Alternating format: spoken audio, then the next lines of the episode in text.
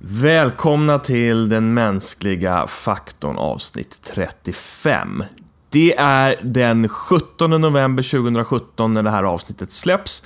Och jag håller som bäst på att göra mig i ordning för att delta i en rekryteringsfilm som ska spelas in på jobbet, vilket jag, om jag ska vara ärlig, är lite kluven inför.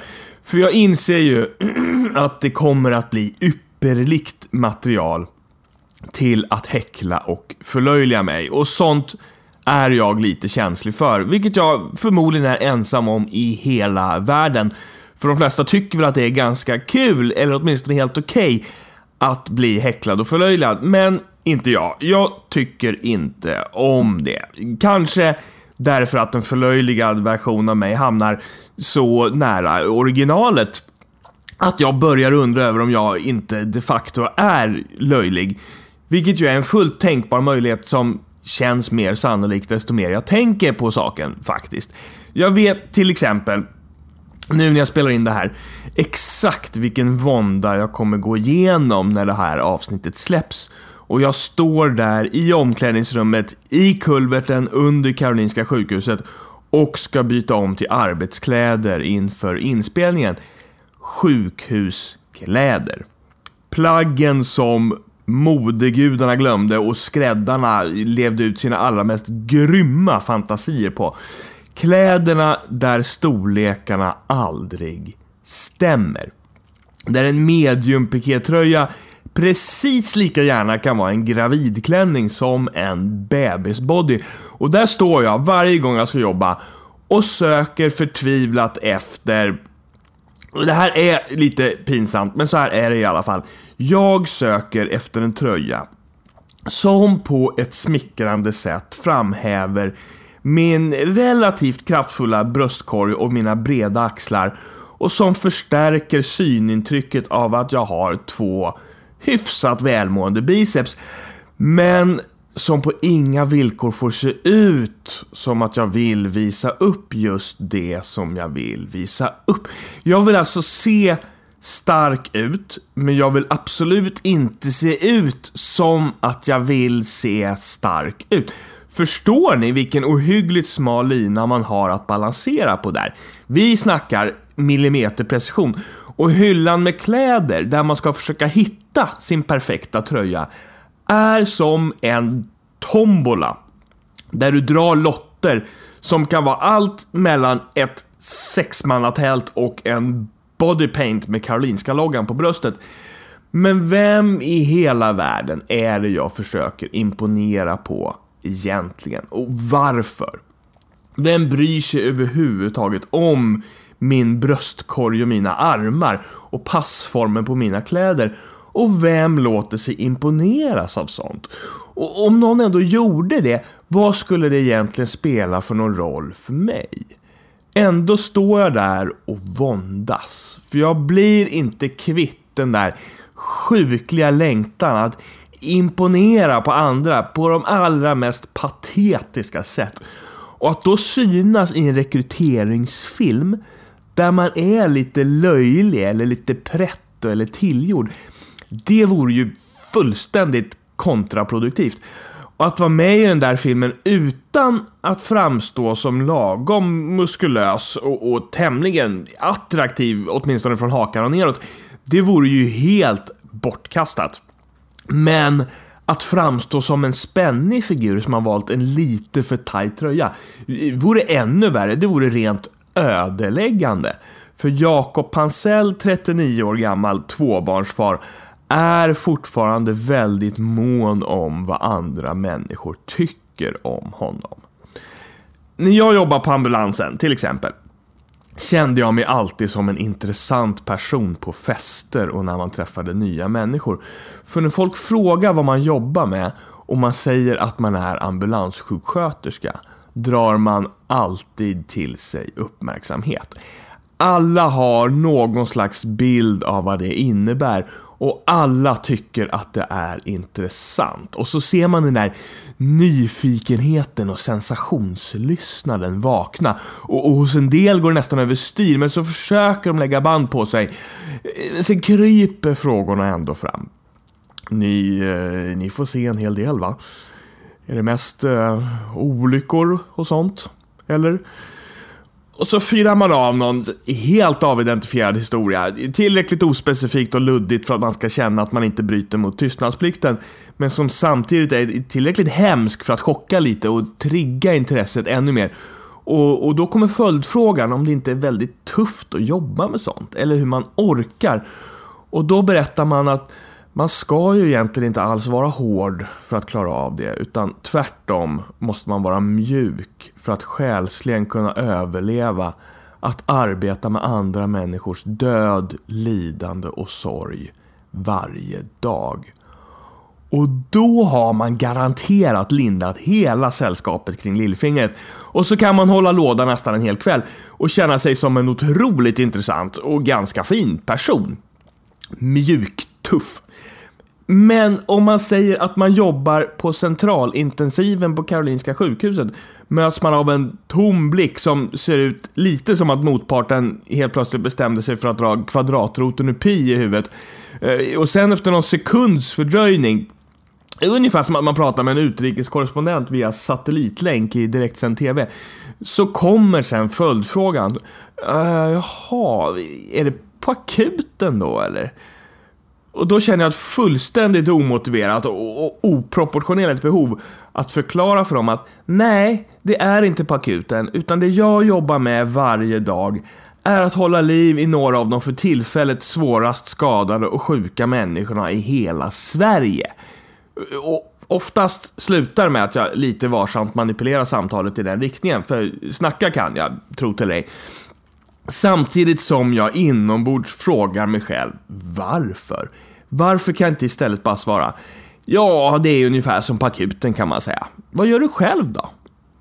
Men jag tycker ju bara för mycket om att vara intressant. Jag gillar statusen i att jobba med något som andra tycker är spännande. Eller kunna saker som imponerar på människor. Eller ha muskler med urskiljbara konturer som andra lägger märke till.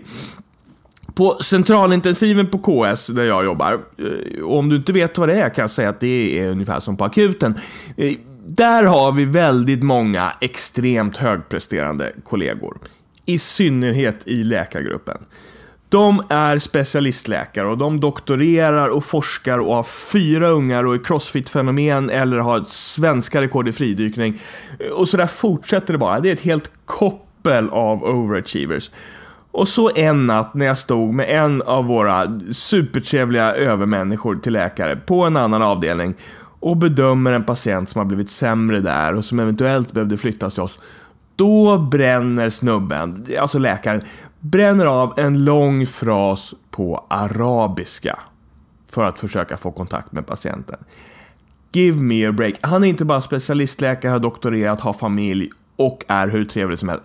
Han kan arabiska också, förstås. Så Inspirerad av detta laddade jag glad i hågen på semestern i somras ner en app för att lära mig arabiska. En kort lektion om dagen får man och det plingar till en påminnelse klockan 20 varje kväll om att min nya lektion är redo. Jag laddade ner appen för exakt 133 dagar sedan. Och jag har exakt 132 olästa notiser om nya lektioner som jag tvingas bli påmind om varje gång jag öppnar telefonen. Jag har använt appen en gång och det var direkt efter att jag laddat ner den. Kaffe heter kahwa, tror jag. Eh, och det kunde man väl ärligt talat nästan ha gissat sig till.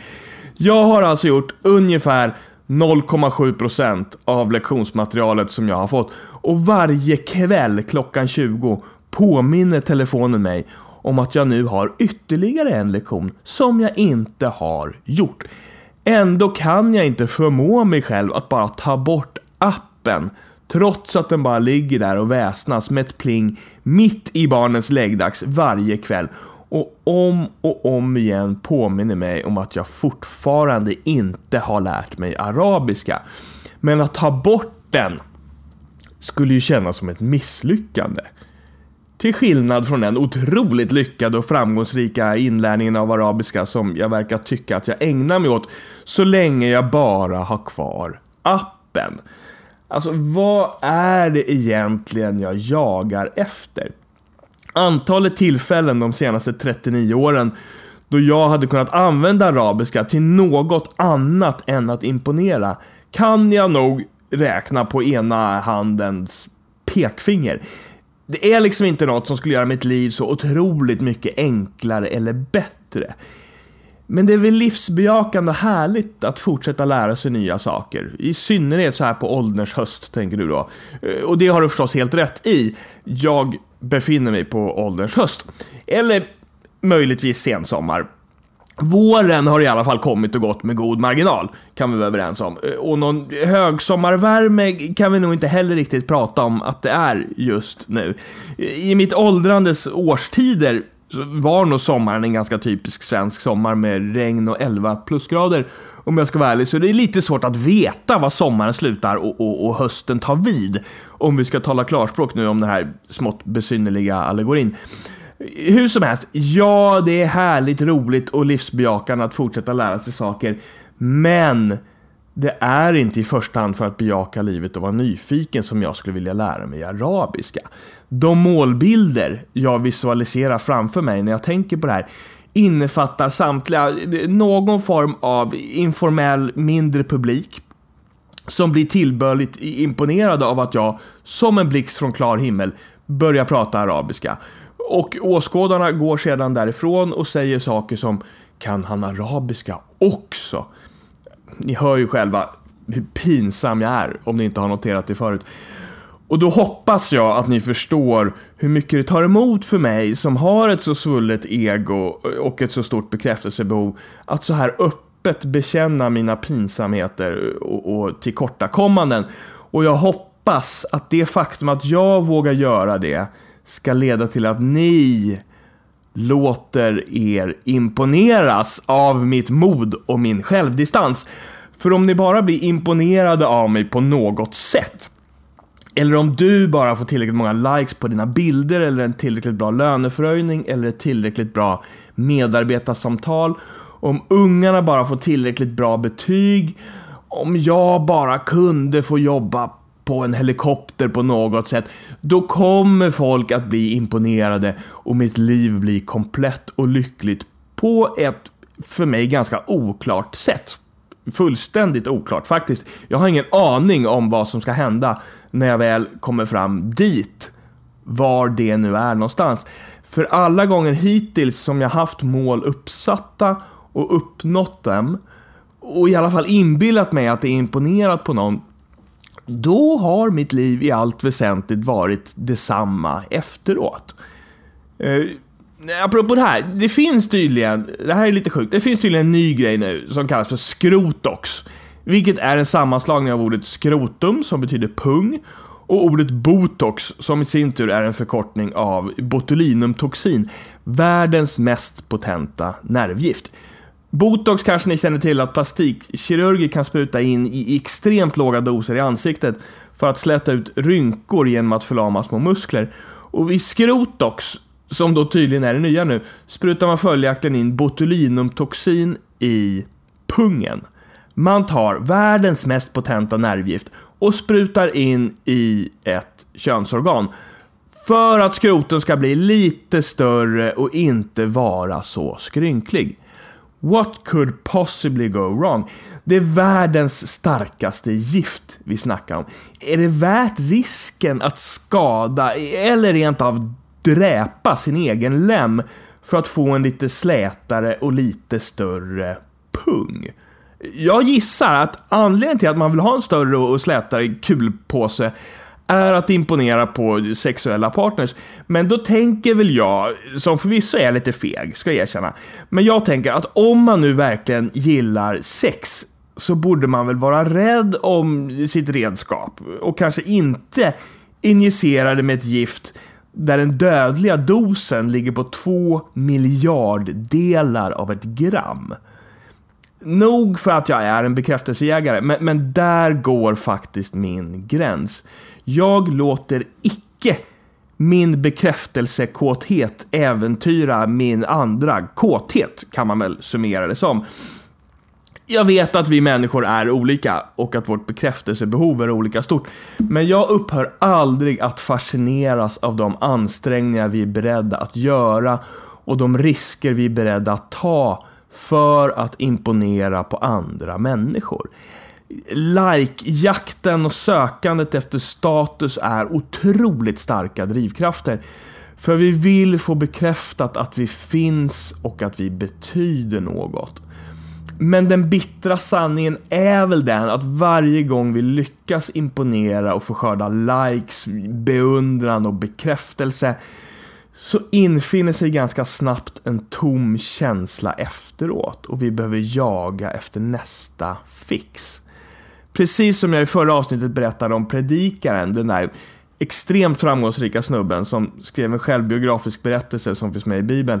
Han som utåt sett lyckades med allt, men om och om igen upplevde att inget av det gav någon bestående mättnad för hans själ. Och när han såg tillbaka på det var det bara tomhet. Ett jagande efter vinden, som han också beskrev det. Han jagade hela livet efter något som inte går att fånga. Men ur den djupa pessimism och den deprimerande mörka livssyn som predikaren förmedlar skymtar det fram små ljusglimtar och små korn av visdom. Som till exempel erfarenheten att han faktiskt ändå fann glädje i alla sina projekt, men att han fann den just i själva arbetet. Han blev aldrig lyckligare av alla framgångar eller allt han uppnådde, men arbetet längs vägen insåg han var det som skänkte honom glädje. Och som man skriver sen, att äta, dricka och finna glädje mitt i all sin möda, det är en gåva från Gud. Jag har ingen aning om vad du tror och tycker om Gud eller gamla religiösa skrifter. Men jag tror inte att det spelar så stor roll i just det här fallet. För det vi läser här är varken mer eller mindre än några reflektioner av en annan människa som betraktar sitt liv och ser att allt bara har varit ett fåfängt jagande efter vinden. Precis som det i så många avseenden är för så många av oss. Likes, status, lön, titlar, prylar.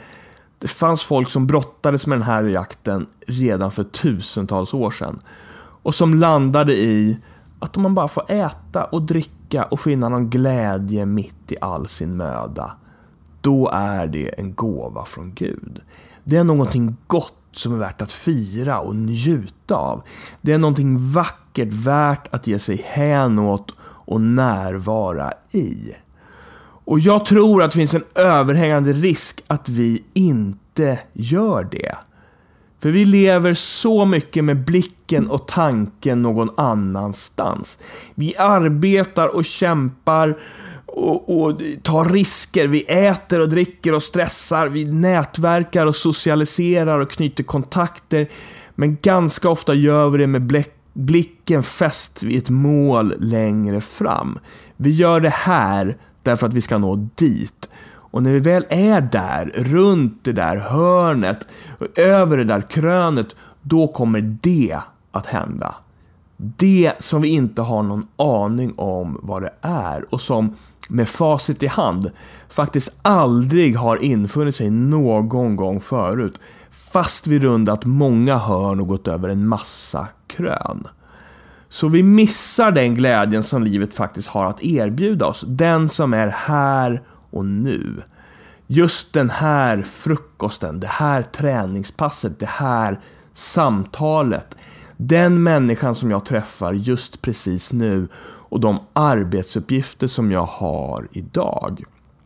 Det är den glädje livet har att erbjuda. Inte en mytisk och fullkomlig lycka som jag med, med en religiös övertygelse inbillar mig själv kommer infinna sig bara vi har byggt det där huset, köpt den nya lägenheten, fått jobb på ambulanshelikoptern, lärt mig arabiska, gått ner fem kilo och kan bänka hundra pannor. Sen finns det absolut folk som kan befinna sig i ett destruktivt mönster eller en destruktiv relation. Och då kan det vara något som absolut kräver radikala förändringar. Är du där tror jag nog att du i någon mening vet det. Och dig vill jag uppmuntra att faktiskt göra de där förändringarna. Men för de allra flesta av oss tror jag att en av de mest destruktiva saker vi ägnar oss åt är vår frånvaro i nuet. Att vår allvarligaste försumlighet är att vi inte uppskattar det vi har. Och att det mest kontraproduktiva vi kan göra är att jaga efter lyckan. För den finns hela tiden just här och just nu. Men vi ger aldrig oss själva tiden att upptäcka den eftersom vi hela tiden jagar efter den någon annanstans. Så paradoxalt nog är det kanske vår jakt efter lyckan som hindrar oss att finna den. Att finna Gud eller uppleva lyckan eller få frid i själen kanske inte handlar så mycket om att söka någon annanstans.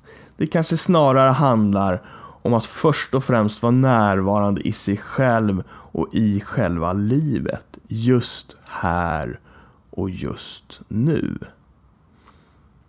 Jag heter Jakob Ansell. Du lyssnar på den mänskliga faktorn och vi hörs igen om två veckor.